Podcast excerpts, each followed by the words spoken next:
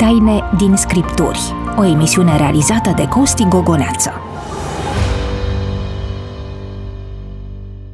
Evanghelistul american Dwight Moody a spus la un moment dat Credința face ca toate lucrurile să fie posibile. Dragostea face totul mai ușor.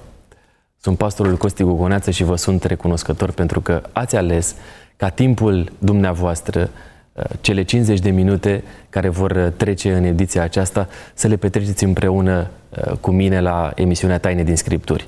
Știți foarte bine că această emisiune nu o realizez singur, ci este realizată împreună cu oameni de valoare pe care îți vei, îi veți cunoaște la un moment dat. Vă apreciez pe aceia dintre dumneavoastră care ne sunteți aproape pe Speranța TV sau pe rețelele sociale, pe Facebook sau pe YouTube, de asemenea, vă mulțumesc acelora care ați ales să ne ascultați pe Radio Vocea Speranței sau pe platformele de podcast.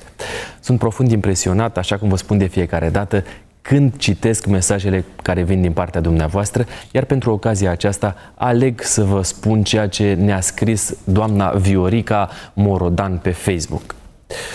Nu ratez nicio ediție taine din Scripturi. Mulțumesc pentru această emisiune care scoate în față adevărul biblic.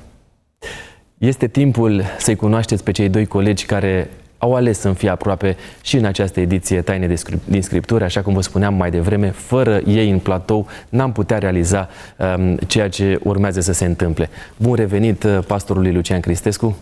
Mulțumesc pentru recidivă. Și de asemenea mă bucur să-l revăd pe pastorul Valentin Filimon. Bun găsit din nou, mulțumesc. Intrăm deja în pâinea discuției noastre, așadar rubrica Întrebarea ta.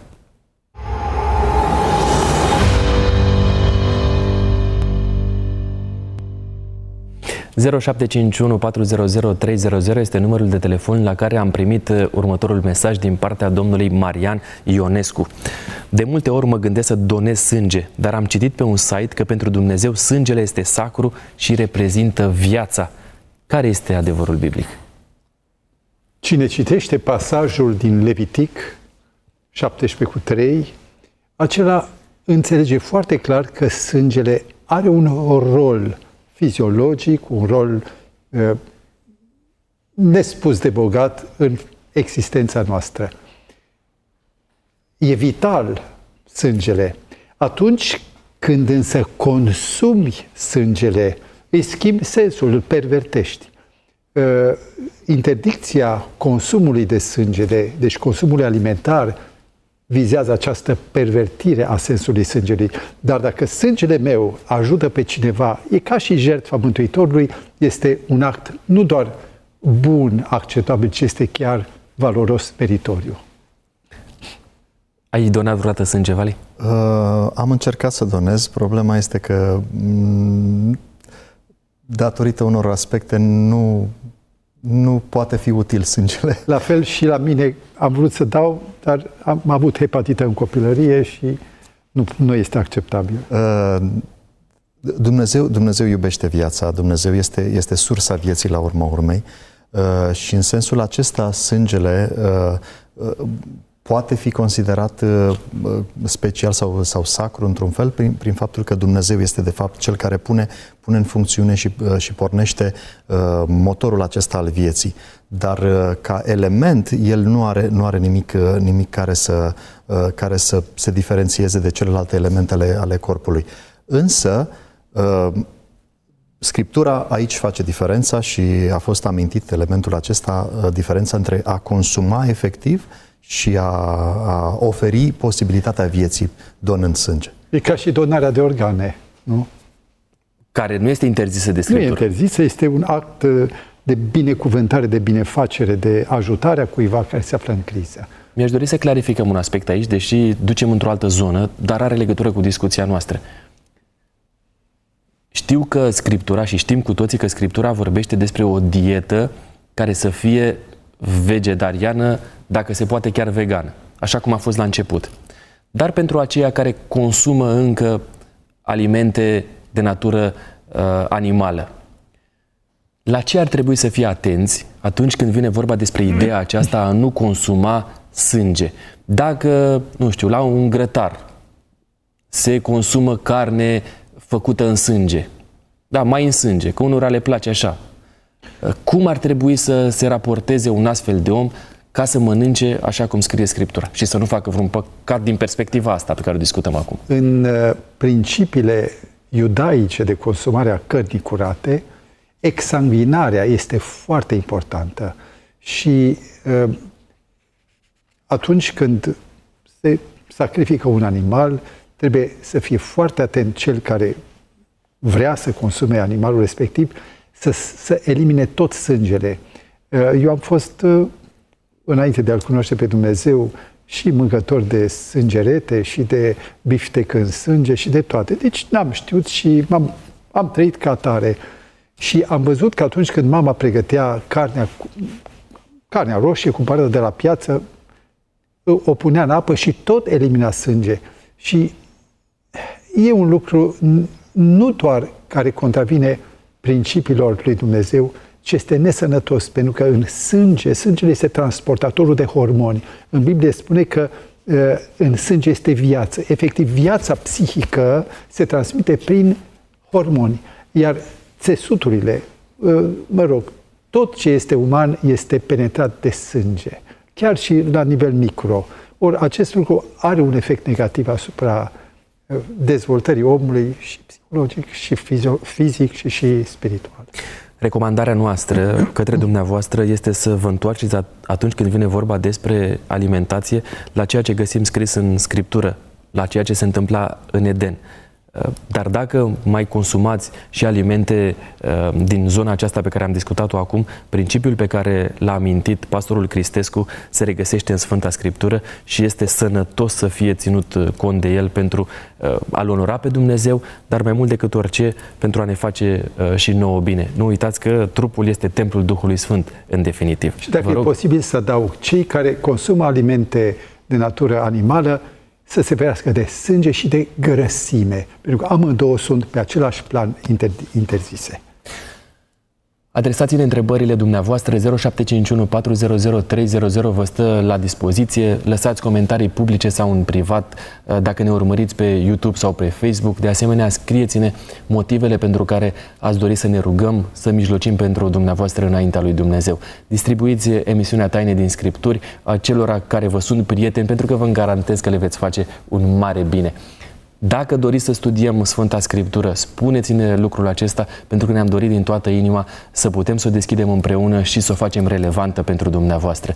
Vă reamintesc, 0751 400 300 vă stă la dispoziție. Din păcate, nu vă putem răspunde în timp real întrebărilor dumneavoastră, pentru că emisiunea noastră este înregistrată, dar vă promitem că în emisiunile următoare vom prelua întrebările care vor veni către noi. Subiectul pe care îl vom aborda în această ediție Taine din Scripturi ne va fi introdus ca de fiecare dată de colegul Răzvan Lup prin rubrica Argument.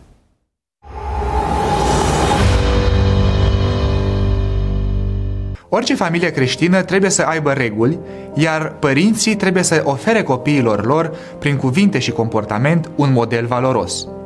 Tații și mamele trebuie să facă din aceasta studiul vieții lor, pentru ca vlăstarele lor să poată deveni perfecte în caracter, atât cât se poate prin efort omenesc combinat cu ajutor divin.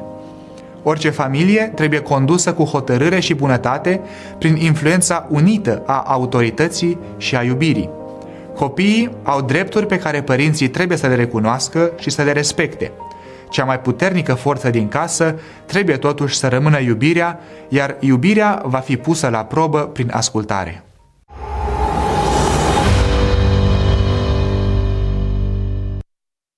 Aduc înaintea dumneavoastră ceea ce scrie Apostolul Pavel în 1 Corinteni 7 cu uh, 28. Citesc din versiunea noua traducere în limba română. Dacă te căsătorești, nu păcătuiești. De asemenea, dacă o fecioară se căsătorește, nu păcătuiește.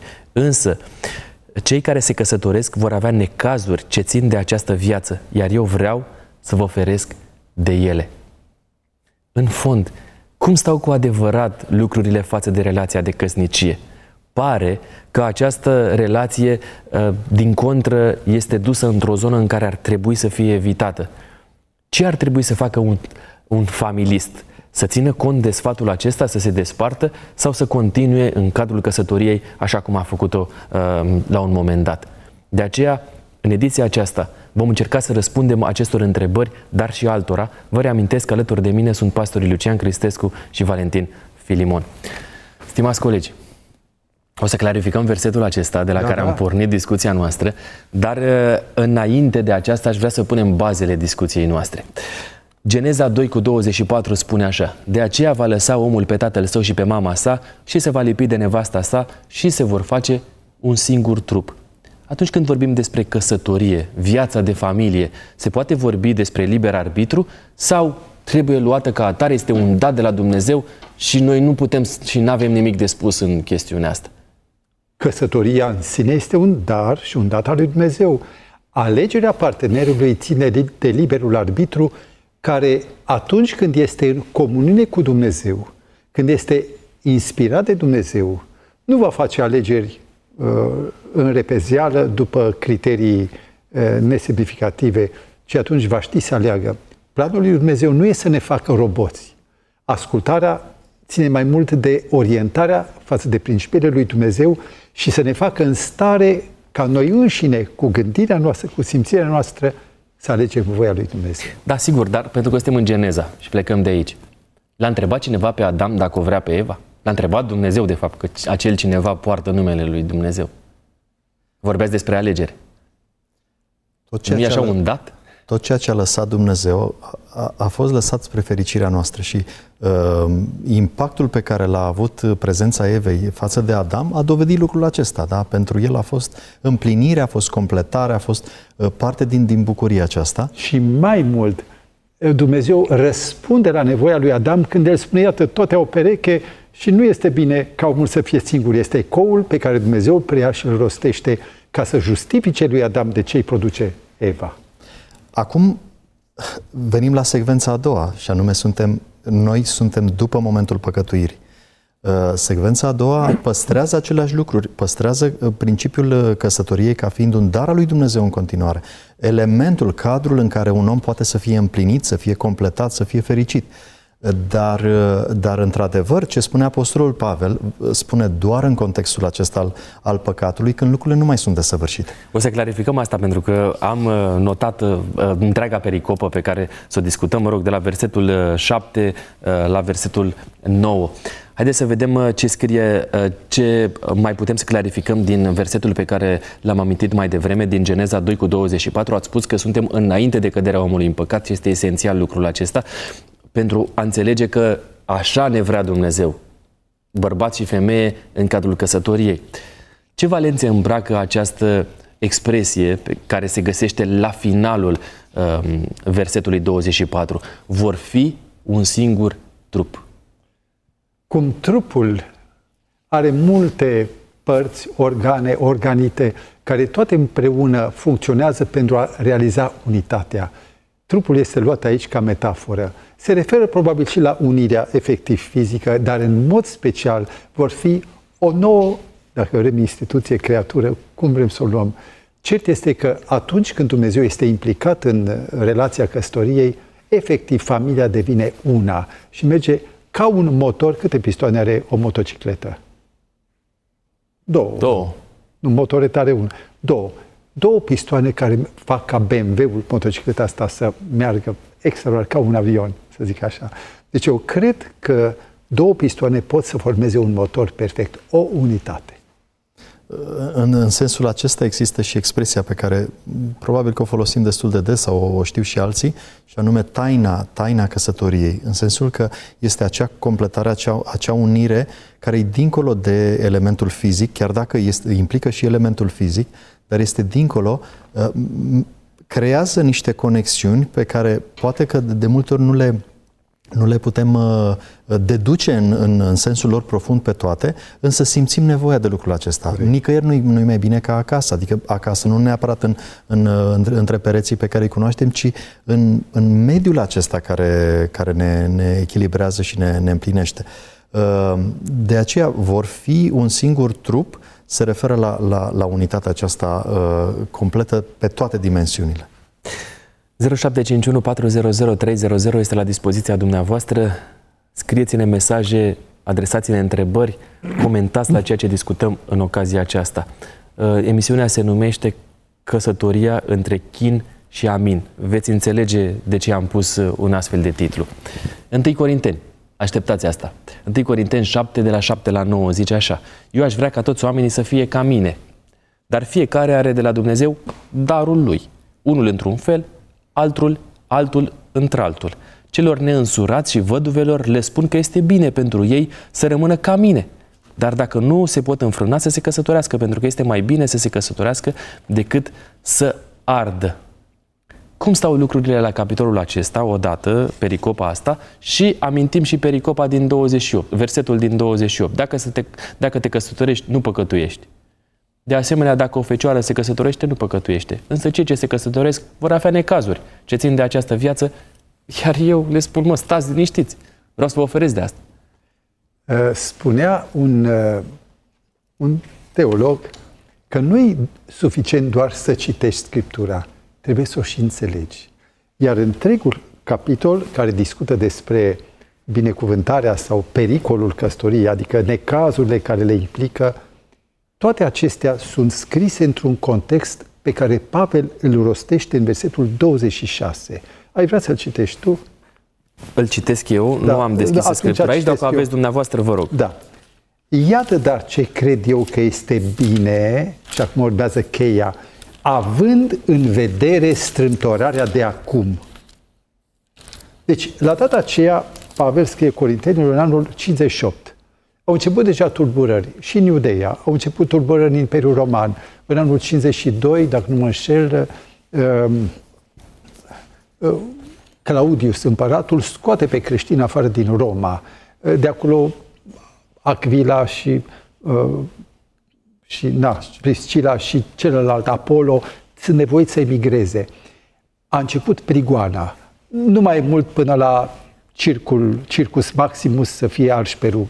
Iar Pavel tot ce scrie aici spune în contextul timpului, pentru că el scrie corintenilor, nu scrie bucureștenilor. Noi putem scoate învățătura de aici, dar unele detalii sunt foarte punctuale și spune având în vedere strâmtorarea de acum. Acesta e reperul față de care înțelegem toate cuvintele. Și de aici Apostolul Pavel vorbește despre faptul că ar trebui să se ferească de căsătorie, dacă sunt necăsătoriți să rămână așa, dacă sunt căsătoriți Sigur, pentru că să rămână așa cum au ales. despărțirea familiilor, copiii fără părinți, ce facem? Ori acest lucru unii îl aplică chiar la timpurile noastre. Și am, am avut o discuție, am ascultat, am asistat la o discuție între câteva personalități care au spus nu vă recomand să aveți copii. Eu am trei. Nu i-am planificat, dar mă bucur de ei. Dar să nu vă gândiți neapărat la bucuria parenteței, parenteței, pentru că s-ar putea ca evenimentele să ne surprindă. Nu trebuie să fii de acord sau nu, dar este o idee care se potrivește cu ce spune. Da, tocmai voiam să vă întreb despre aspectul acesta, pentru că vremurile pe care le trăim noi astăzi par a se încadra în spectrul pe care, Devin despre tot care mai citim critice și se anunță, Corinteni. Uh, se anunță penurii, se anunță crize de toate felurile și ai copii mici, ce faci? Pentru ce îi programezi? Pentru strigăte, plânsete, privațiuni? Dumneavoastră spuneți lucrul acesta legat de copii, dar în ceea ce privește căsătoria? Păi, implică copii automat. Și chiar și căsătoria, când soția, poftim, gravidă sau ah, are nevoie de ceva, tu nu poți să-i oferi. Este o nenorocire, unii se spânzură. Bine, asta Cu alte cuvinte, ar trebui să ne, să ne să ne gândim de două ori înainte de a face un pas da. de genul acesta, în, și având în vedere în, vremurile pe care le trăim în astăzi. În opinia mea, nu e destul doar să ne gândim de, de două ori, ci să-L întrebăm pe Dumnezeu. Și Dumnezeu poate spune da, Dumnezeu spune reține-te. Și unii spun, eu am avut o experiență cu Dumnezeu, Dumnezeu a spus, mergi înainte, sunt cu tine, deci este o chestie personală, de experiență personală. Vali, ajută-ne să înțelegem un lucru. Așa. Plecăm de la contextul pe care l-a amintit uh, pastorul Cristescu. Se nasc unii, revenind la pasajul din 7, versetele 7 la 9, unii se nasc având darul vieții de familie, iar alții din contră? Uh, nu putem avea niciun indiciu în privința aceasta. Este, este într-un fel un act de, de alegere personală, dar tot pasajul nostru ne, ne ajută să înțelegem ce anume ar putea să marcheze această decizie uh, Uh, spune tot uh, Apostolul Pavel, cine nu este însurat se îngrijește de lucrurile Domnului. Uh, cum ar putea să placă Domnului? Asta înseamnă că această decizie se poate lua în raport cu Dumnezeu cu obiectiv, având ca obiectiv implicarea de, de, Ehm, dedicarea acelui om într-o, într-o slujire care îl implică pe Dumnezeu, nu ca să-mi fie neapărat mie bine. Da? Dacă mă avertizează Apostolul Pavel, uh, vezi că în căsnicie lucrurile s-ar putea să fie destul de provocatoare. A, atunci ca să-mi fie bine, prefer să fiu rezervat, prefer să, să, nu, să nu am parte de lucrurile acestea, pentru că s-ar putea să marcheze ceva din zona, din zona, din zona uh, individuală de, de, de, de egoism și uh, aici ar fi, ar fi cumva o problemă. Apostolul Pavel este un exemplu în privința aceasta, adică el alege să fie în felul acesta cu scopul și cu, cu exem- fiind un exemplu de dedicare în slujba, în slujba lui Dumnezeu. Apropo de aspectul ăsta, cum își arogă dreptul Pavel să dea sfaturi cu privire la căsătorie, el care nu este căsătorit? Nu vi se pare că e puțin anapoda? Nu. E ca și când uh, un, uh, un gânditor, hai să spunem, uh, un pedagog care nu are copii, care n-a avut șansă să aibă, poate nici soție, o fi murit și n-a avut copii, înțelege bine principiile. El este într-un rol, nu este individul Pavel, este apostolul Pavel, iar Pavel este inspirat și multe ori spune, asta o spun de la mine, din propria mea experiență, din ce am înțeles eu, care sunt regulile jocului acum, asta o spun nu eu, ci Dumnezeu vă spune. Deci el face tot timpul această distinție, însă omul acesta, Pavel, este un om cu experiență, iar experiența este o carte din care și alții trebuie să învețe. Avem aici o, o, o expresie pe care mi-aș dori să o clarificăm în pericopa pe care am citit-o de din 1 Corinteni 7, de la 7 la 9. Este mai bine să se căsătorească un tânăr sau o tânără decât să ardă.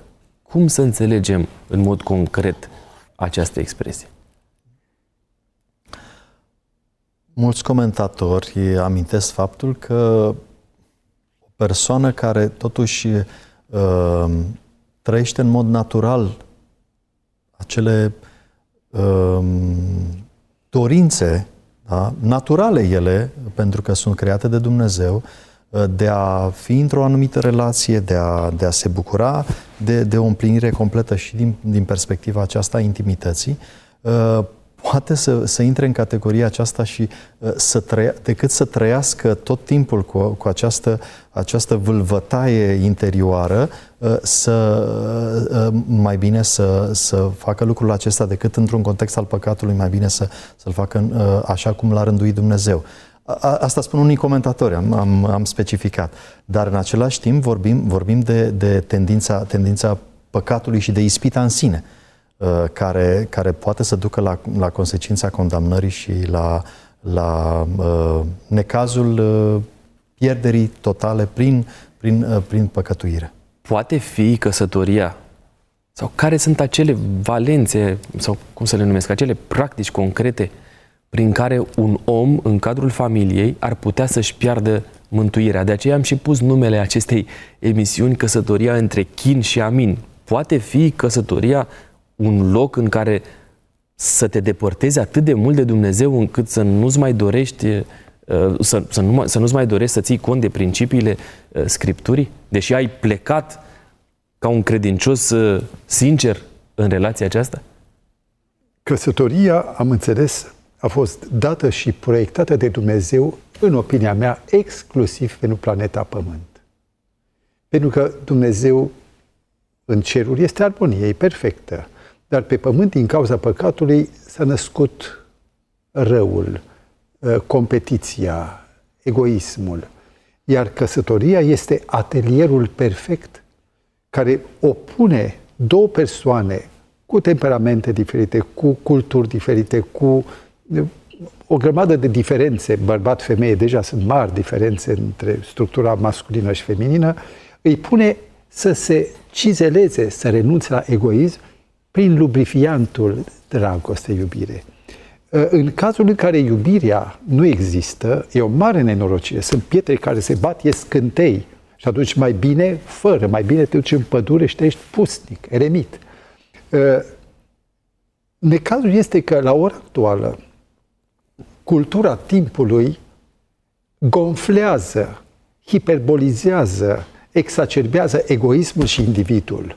Enjoy life, uh, uh, leisure, uh, tu împlinește-ți visul, pasiunea. Stai Be puțin. yourself. Cum? Be yourself. Be yourself, fi tu însuți. Și alte chestiuni în care omul devine, dacă vrei, un uh, ciclop, un goliat și toți ceilalți sunt pe lângă el. Și aceleași sentimente pot să le aibă și bărbatul și femeia. Și când amândoi vin să găsească celălalt un slujitor și nu-l găsesc, păi este moartea, e iadul. Și din păcate, ă, asemenea ă, situații dovedesc că niciunul, nici celălalt n-au fost pregătiți pentru căsătorie. Pentru că primul act, pentru ca o căsătorie să fie fericită, este ca omul să învețe abnegația, să renunțe la sine. Smerenia. Ăsta e programul lui Dumnezeu, să lepete de sine, e primul pas. Ucenicia se face sau se realizează cel mai bine în atelierul familiei. Care este cea mai mare piedică împotriva căsătoriei astăzi? Fără îndoială, continuând de ideea și oferind răspuns, este egoismul. Pentru că atunci când mă am doar pe mine în atenție, acesta, acesta oarecum nu, nu permite, nu face loc celuilalt. Uh, și de aici vin și toate celelalte necazuri ale, uh, ale relațiilor, mai bine zis, pentru că fiecare privește doar prin perspectiva proprie, uh, nevoile proprii, dorințele proprii, care nu sunt împlinite în acea relație, în raport cu celălalt și totul se, se raportează la, la propria persoană. 0751 400 300 este numărul nostru de WhatsApp. Așteptăm întrebările dumneavoastră. Dacă nu îl folosiți și ne urmăriți pe rețelele sociale, pe Facebook, pe YouTube, vă încurajăm să uh, scrieți acolo întrebările dumneavoastră. 1 Corinteni 7 cu 1 și 2. Cred că este bine ca omul să nu se atingă de femeie. Interesant, zice Apostolul Pavel. Totuși, din pricina curviei, fiecare bărbat să-și aibă nevasta lui și fiecare femeie să-și aibă bărbatul ei. Și aici, dacă înțeleg eu bine față de ceea ce mi-a spus dumneavoastră, suntem într-un alt context. Da? Corect. Bun. Căsătoria este un refugiu pentru pornirile carnale ale omului, ale bărbatului, ale femeii? Putem să facem orice din punct de vedere sexual în cadrul căsătoriei? Sunt două întrebări în enunțul tău. Sigur. Mai întâi de toate dacă este un refugiu și doi dacă avem libertate de 360 de grade să facem ce ne trăznește în minte sau în porniri. Uh, mai întâi de toate, eu cred că Dumnezeu a pus în om uh, nevoia de a aparține cuiva, apartenența, însăși dragostea se cere să se verse în beneficiul cuiva. Iar acest lucru este fundamental. Psihologii spun că omul e homo socius, iar prima, uh, prima celulă, prima cărămidă a societății este familia. Deci noi trebuie, așa cum avem nevoie de, uite, de apă, avem nevoie de hrană, e o nevoie care se împlinește. Nevoia și, sexuală, ziceți? Uh, nu, în Nevoia general. de familie, de relație. Uh, relația sexuală este cireașa de pe tort, dar nu-i tortul. E foarte importantă și această cireașă. Este un element, un liant extraordinar. Și din propria mea experiență îmi dau seama cu cât mai mult o iubesc pe soția mea când apare și cireașa. Deci este foarte clar. În schimb, uh, am zis de nevoie. Uite că omul la ora actuală este un, o mașinărie dezaxată și merge uh, în afara programului ei. Oare poate omul, mai ales sub stimulii pe care îi primesc prin internet, prin pornografie, uh, oare poate omul să facă orice? În primul rând, în cazul acesta, o degradez pe soția mea și fac un instrument sexual, un obiect sexual. Este o rușine. Apoi există principiul naturalul și perversiunea. Noi nu putem perverti. Dumnezeu a dat mâncarea să o băgăm pe gură și să o, o asimilăm. Dumnezeu a lăsat ca toate lucrurile să fie realizate în sensul proiectului inițial. Dacă noi vrem să schimbăm, să încercăm alte versiuni, se numesc perversiune. Ori perversiunile sunt un afront față de Dumnezeu, o umilire a celuilalt și o degradare personală. Dacă ea este de acord, suntem în cadrul căsătoriei, și ea este de acord cu acțiunile astea pe care pastorul Criestescu le-a numit perversiuni, pot fi ele continuate? Sunt două aspecte pe care le-aș putea aminti aici. Pe de o parte, cred că realitatea dovedește că există o dinamică unică a fiecărui cuplu, a fiecărui, fiecărui familii uh, și în privința aceasta. Unii sunt mai rezervați în gesturi de, de, tandre, de tandrețe, uh, unii sunt foarte generoși. Da, generoși, da. Um, acum, sigur, uh, la nivelul, la nivelul intimității, relațiilor, relațiilor sexuale, Totuși, trebuie, trebuie să ținem cont de un reper pe care tot, tot Scriptura ni-l, ni menționează, și anume uh, uh, cel pe care îl amintește Apostolul Pavel și spune că mădularele noastre sunt ale lui Dumnezeu. Așa, așteptam uh, asta. Da. Cred că în contextul acesta putem să, să oferim o explicație cu privire la modul în care ne putem manifesta și în intimitate. Uh, nu ține doar de, de noi și de, de felul în care noi am putea să înțelegem, pentru că, atenție, cred că aici, aici trebuie să fim, să fim foarte precauți cu privire la influența care vine din contextul societății în care noi trăim. Și Corintul, unde, unde multe mesaje de, de tipul acesta uh, au fost menționate de Apostolul Pavel, era ambibat, era ambibat de, de, de, de, cădere, de cădere morală. Și atunci și creștinii ce puteau să ia care pere din exterior? Toate lucrurile care, care în exterior erau, erau oarecum permise. Aș vrea să adaug un lucru.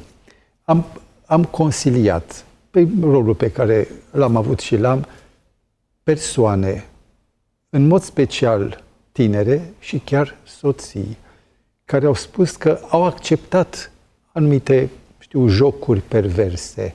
Însă după aceea au fost zdrobite, au fost umilite după ce au acceptat și au încercat să iasă din acest joc nenorocit și de aici alte și alte conflicte. Păi ce te schimbi acum? Și asta se întâmplă atunci când bărbatul este preocupat de sine, de împlinirea egoistă a fanteziilor sexuale. Pentru că omul nu are fantezie, are iubire, dar când e inspirat de ceea ce poate să-i ofere știu, ecranul smartphone-ului sau tabletei, atunci începe și el să vrea altceva. Cum a vrut Eva să vadă altceva luând din fructul oprit. Dumnezeu ne-a dat soția nu ca jucărie, ci ca un alter ego în care trebuie să ne împlinim, să ne construim împreună. Și Dumnezeu ne-a dat și conștiința prin care spune că e rău. Uh, principiul acesta se aplică și uh, doamnelor și domnișoarelor care ne urmăresc. Eu m-am uitat uh, în mod special în ochii dumnealor să știe că mesajul acesta este unul care se aplică atât soților, bărbaților, băieților, cât și Uh, domnișoarelor și uh, soțiilor, doamnelor. Este un mesaj care ne uh, cuprinde pe noi toți și avem nevoie să rămânem la cuvântul lui Dumnezeu. 1 Corinteni 7 cu 3. Bărbatul să-și împlinească față de nevastă datoria de soț și tot așa să facă și nevasta față de bărbat. Cine stă la originea, și subliniez la originea ca să se înțeleagă lucrul acesta, relațiilor intime, relațiilor sexuale dintre un bărbat și o femeie vorbim despre căsătorie, da, nu ieșim din cadrul acesta.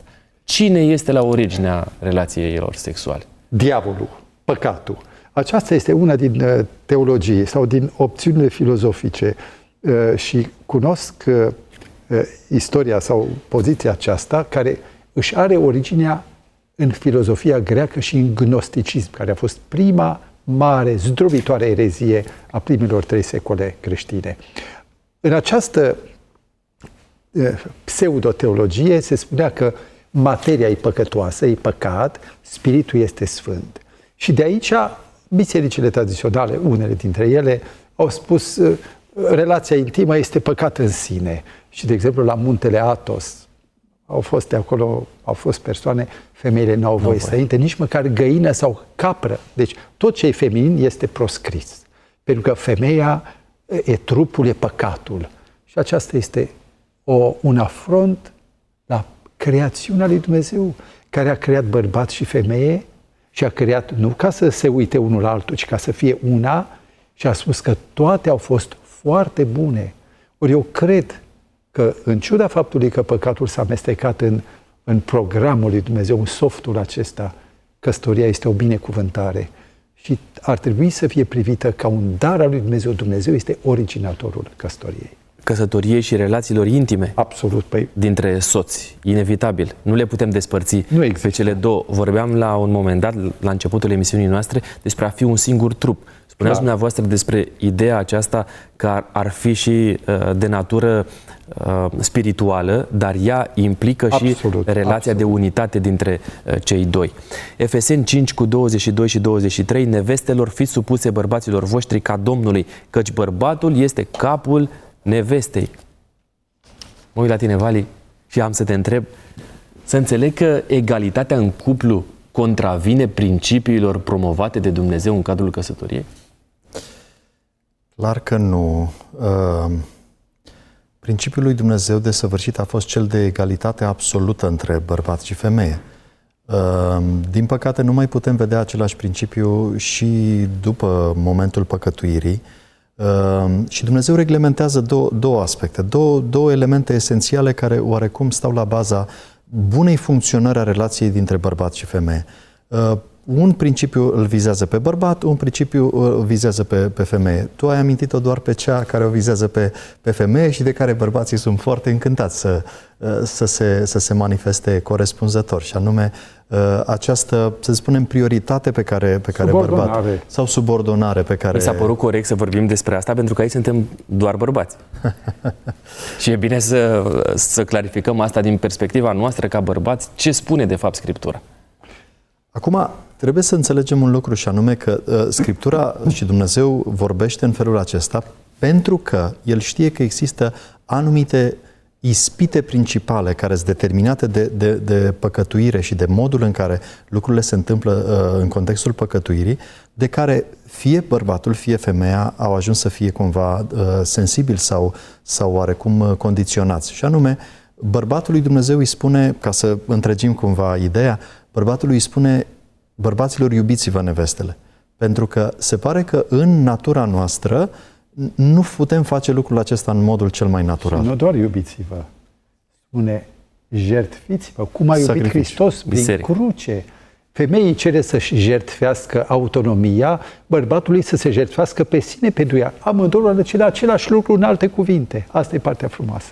Interesant, că în, în, în natura noastră poate suntem autonomi, suntem, uh, eu știu, da, cu o formă de independență, uh, chiar expansiv cumva și nu simțim nevoia să, să manifestăm acea, tre- acele trăsături afective sau uh, uh, să le manifestăm în, în sensul acesta atât de, atât de amplu, uh, uh, sacrificând ceea ce este al nostru sau ceea ce suntem noi. Acum, reversul.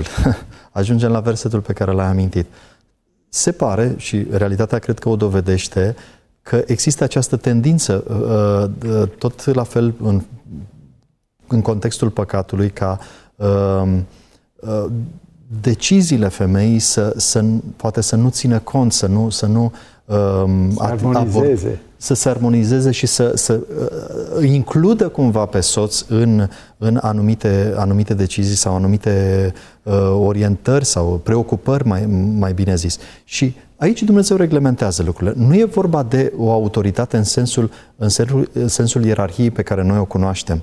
Da? În care unul este, este Șef. patronul, șeful, uh, directorul principal, iar celălalt este executantul.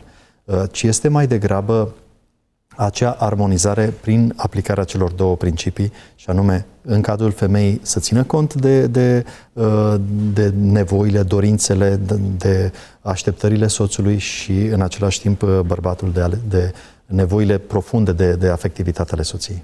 Când nu se ține cont de principiul acesta, inevitabil apar conflictele în cadrul familiei. Uh, Și aceste conflicte ajung până acolo încât uh, cei doi să se despartă. Noi, pentru că m, aici, la taine din Scripturi, căutăm soluții, am fost curios să întrebăm pe uh, concetățenii noștri pe stradă cum reușesc ei să rezolve un conflict în cadrul familiei. Așa că vă invit să urmărim rubrica Vocea Străzii.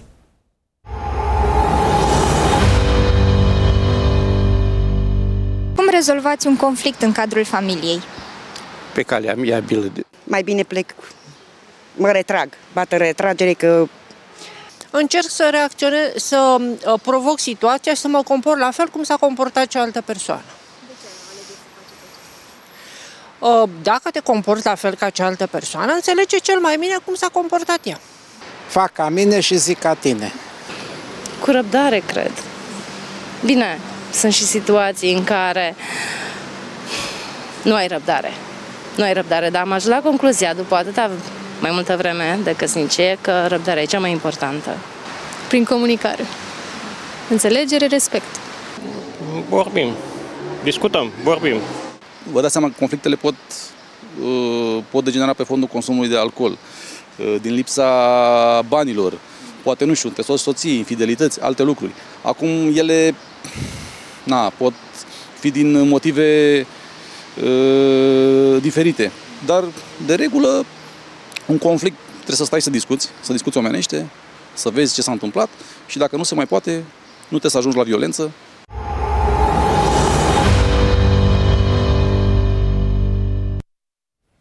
Am revenit în platoul Tenie din Scripturi. Vă reamintesc alături de mine pastorii Lucian Cristescu și Valentin Filimon. Ați văzut cum uh, rezolvau unii conflictul. Da, zic ca tine, fac ca mine. Ar putea fi o variantă aceasta? Doar acolo unde nu există iertare și nu se luptă pentru armonie. Nu există. Uh, soluția fac ca mine, zic ca tine, este păcăleală. Este un mod de a dribla probleme, nu de a le rezolva. Pe de cealaltă parte am văzut uh, ideea aceasta adusă în față și personal o încurajez a comunicării pentru rezolvarea conflictului. Este singura modalitate prin care un conflict poate, poate să fie soluționat. De ce? Pentru că el apare uh, din, uh, de cele mai multe ori datorită faptului că noi blocăm cumva înțelegerea cu privire la celălalt. Adică ne, ne concentrăm pe noi, ne concentrăm pe ceea ce ne dorim noi și nu, nu înțelegem ce se întâmplă cu celălalt. Este o problemă de comunicare de cele mai multe ori conflictul, fie că nu se exprimă cumva, uh, nu se emite ideea care să poată fi recepționată în mod corespunzător. Se cheamă dialogul surzilor. Da. Dacă da. există dialog. Uh, însă, însă tot, tot comunicarea, dar în același timp cu dorința de de aplanare și de rezolvare uh, ar putea să soluționeze un conflict. Este o situație pe care o găsim în Sfânta Scriptură și care se găsește în mod concret și în, în vremurile noastre, în familii. Proverbe 27 cu 4. Furia este fără milă și mânia năvalnică, dar cine poate sta împotriva? Completați. Mhm. Geloziei. Acum, această problemă din cadrul familiei este una pe care o văd parcă mai des în mai multe uh, cupluri pe care le cunosc. Ce efecte are gelozia într-o familie? Mai întâi... Uh, ce este gelozia? Ce e gelozia? Sigur că da. Haideți să o definim corect. Este neîncrederea în celălalt, fie că i-a dat motive, iar dacă e neîncredere, s-ar putea ca și eu, partenerul, să am un rol. N-am dat atenție și atunci las spațiu pentru a treia relație. Uh, gelozia este și exacerbarea simțământului proprietarului, că e proprietatea mea. Uh, și este și o maladie. Îmi pare rău că uh, mi-a povestit mie o doamnă, o femeie cu doi copii destul de mari, am unul căsătorit și spune, îmi dau seama că e rău, dar nu pot, nu pot. Asta e o chestiune care ține probabil fie de modelele dinainte, fie de, de o, o ispită a celui rău pentru care trebuie rugăciune și să scăpăm. Iar efectele sunt dezastruoase. Dinamită. Pot, poate fi un motiv pentru ca uh, un cuplu să se despartă dacă unul dintre ei este bonlav de așa ceva? Nu există motive de divorț în afară de uh, adulter sau infidelitate reală, nu bănuită. Pentru că cei care merg pe bănuială duc lipsă de corpul delict, de proba, de evidență. Cum poate fi vindecată, Valie, această maladie? Mă gândesc la două, la două aspecte. Pe de o parte, uh, a fost accentuat și pe bună dreptate uh, trăsătura aceasta sau manifestarea aceasta a geloziei în cadrul familiei în sensul, în sensul cel mai negativ, așa cum de fapt se întâmplă și determină, determină situații negative. Uh, dar aș pune puțin în lumină și, și aspectul pozitiv, pentru că apare în Scriptură termenul acesta în, în contextul lui Dumnezeu. Eu sunt un Dumnezeu gelos. Și uh, asta ne poate duce la, la, la ideea că gelozia sau termenul acesta ar putea să ascundă și un element, uh, un element uh, în regulă, un, un element uh, corect. Nu vorbim, de, nu vorbim aici de, de aspectul negativ, ci Dumnezeu vrea exclusivitate și nu se manifestă în, într-un mod ne, necorespunzător, așa cum de, de regulă vedem noi manifestarea geloziei în, în contextul omenesc. Cu alte cuvinte, sunt gelos să-i fie ei bine. Nu neapărat sunt gelos ca eu să nu fiu trădat. E... Și, și e, este o componentă a relației la urma urmei, pentru că uh, gelozia fiind simțământul exclusivității, noi doi suntem, suntem da, doar noi însă, doi.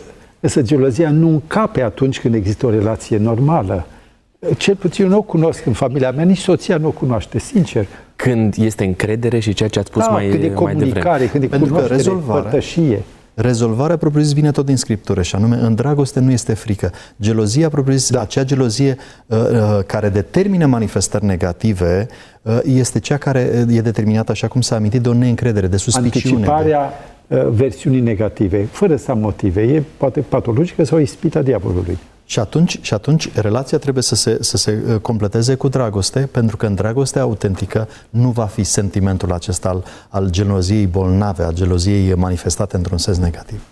Se poate trăi în cadrul uh, familiilor binecuvântate de Dumnezeu și cu responsabilitate ancorată în Scriptură, fără existența unui astfel de sentiment. Dumneavoastră v-ați deschis cumva sufletul înaintea noastră și ne-ați spus că nu cunoașteți așa ceva. Dar cunosc multe familii, nu sunt o excepție, este regula. Excepțiile sunt cele în care există bănuiala, ridicarea cortinei, dăm telefonul să văd ce, cu cine vorbește. Astea sunt patologii și ele vin în urma lipsei de părtășie. Pentru că atunci când oferi părtășie și căldură, orice gând dispare.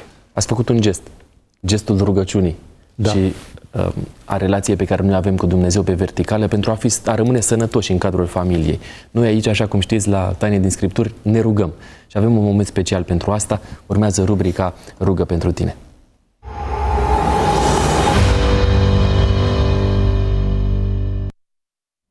Am primit uh, un mesaj pe WhatsApp la 0751 400 300 din Spania de data aceasta, de la doamna Camelia, ne scrie așa. Rugați-vă ca Domnul să-mi dea putere să lupt pentru familia mea. Soțul m-a înșelat și trec printr-o dezamăgire cruntă. Domnul să aibă milă de noi. Vali, am să te rog pe tine să mijlocești pentru familia uh, doamnei Camelia. Tatăl nostru cel bun, înainte venim, înaintea ta venim să îți mulțumim pentru că tot ceea ce este bun vine de la tine și îți mulțumim că dragostea este cea pe care tu o pui la dispoziție, tu ești sursa ei uh, și în același timp tu poți să aduci vindecare pentru orice situație și în mod special pentru provocările, dificultățile, dezamăgirile uh, sufletești care ar putea să vină peste oricine. De aceea, la momentul acesta, Doamne, prezentăm înaintea Ta pe doamna Camelia, Amin. prezentăm uh, situația aceasta dureroasă prin care Dumnezeu trece, însă, Doamne, Tu ești Cel care poți cel mai bine să întărești un astfel de suflet și poți de asemenea să aduci vindecare Amin. peste inima dânsei, peste sufletul dânsei și poți găsi cea mai bună soluție pentru uh, refacerea lucrurilor Amin. după voia ta. Uh, predăm înaintea ta uh, și pe soțul Dumneiei și pe uh, și dorim ca și în viața dumnealui să se lumineze lucrurile, să, să fie așezate pe te, temelii corecte și sigure și prin atitudinea corespunzătoare de, de, de pocăință și de, de Uh, regret, um, să poată avea o șansă împreună cu soția dumnealui, cu doamna Camelia, pentru a putea continua în, în, în sensul cel mai bun. Um, tu poți, face, tu poți reface ceea ce noi stricăm. De aceea știm că tu poți, poți ajuta și poți face ceea ce este bine pentru doamna Camelia și pentru familia dumneiei. Uh, îți mulțumim pentru harul pe care ni-l oferi tuturor și pentru puterea, mai ales în necazuri și în încercări. Te-am rugat acestea în numele Domnului nostru Isus Hristos. Amin. Amin. Vă mulțumim pentru încrederea acordată și pentru faptul că vă deschide sufletul înaintea noastră. Sunt convins că ori de câte ori ne scrieți rugămintea de a mijloci înaintea lui Dumnezeu, o faceți cu sufletul deschis. Venim și noi cu aceeași rugăminte, rugăminte înaintea dumneavoastră, rugați-vă pentru noi. Urmează momentul în care um, dăm curs rubricii um, răspunsuri fulger.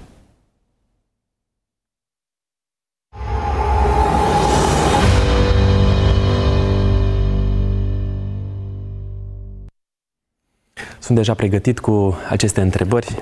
Prima dintre ele sună în felul următor, conform Scripturii, când este consumată o căsătorie? Atunci când a avut loc pe deplin unirea fizică între soț și soție. Exemplul creștinilor este Isus. El nu a fost căsătorit. Cum poate să înțeleagă frământările prin care trece un cuplu? El a creat omul și omul e descris în felul acesta, parte bărbătească, parte femeiască și Dumnezeu, ca proiectant și creator, poate ști cel mai bine și dificultățile și uh, oportunitățile omului și ale, ale situației lui. Numiți, vă rog, fiecare două beneficii concrete ale vieții de familie. Fericirea sau ocazia de a fi iubit și a iubi și doi, acționarea împreună. Putem să activăm ca un cuplu de forțe.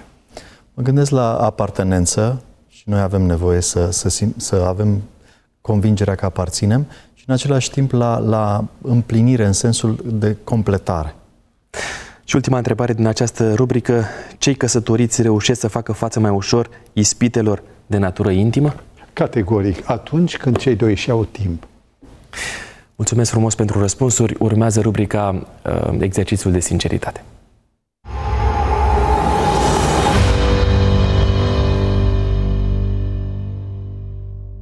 Domnule Cristescu, de data aceasta încep cu dumneavoastră, cu forul 1, 2 sau 3? 1. Cu forul 1. Acesta ascunde următoarea provocare.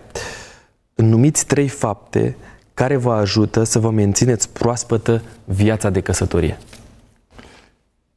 Comuniunea, comuniunea și comuniunea. Părtășia. Mulțumesc mult pentru deschiderea dumneavoastră. Vali, 2 sau 3? Mergem în ordine crescătoare. 2. Da? Haideți să vedem ce ascunde acest cufăr. Care a fost cel mai recent gest de tandrețe pe care l-ai făcut soției? Eh, să auzim. Uh, cred că n-a trecut o săptămână sau câteva zile, nu chiar o săptămână și soția Din momentul mea... în care filmăm noi exact. ediția aceasta. Uh, soția mi-a trimis un mesaj care m-a, chiar m-a surprins. Uh, a fost un, un gest inconștient, neintenționat la urma urmei. Am alimentat mașina pe care ea o folosește și în ziua următoare mi-a trimis mesaj că a fost, ea a considerat că este un gest prin care eu i-am transmis că o iubesc a fost surprinzător și pentru mine, dar l-am luat ca atare. Deci poate, fi, poate intra în categoria de, tan- de gesturi de tandrețe. Mulțumesc mult pentru deschidere și pentru modul în care am dezbătut subiectul acesta, care este fierbinte și de actualitate. Dumnezeu să vă binecuvânteze. Au fost alături de mine pastorii Lucian Cristescu și Valentin Filimon. Mulțumesc echipei tehnice, vă mulțumesc dumneavoastră, dar am o gratitudine specială față de Dumnezeu care ne poartă de grijă fiecăruia dintre noi. Nu uitați să ne scrieți la 0751 400 300 întrebările sau motivele pentru care ați dori să ne rugăm sau intenția de a studia împreună Sfânta Scriptură. Am să rezum dezbaterea din uh, ocazia de față, care a purtat titlul Căsătoria între Chin și Amin, rădându-vă sfatul Apostolului Pavel din Evrei 13, acolo unde găsim uh, o primă parte a versetului 4, care spune așa, căsătoria să fie onorată în toate. Am citat din uh, noua traducere în limba română. Sunt pastorul Costi Gogoneață și până la o nouă ediție Taine din Scripturi, nu uitați uh, că Bătălia pentru Biblie a început aici, în studioul nostru, dar ea continuă în casele dumneavoastră. Harul Domnului Isus să se reverse asupra familiilor fiecăruia dintre noi.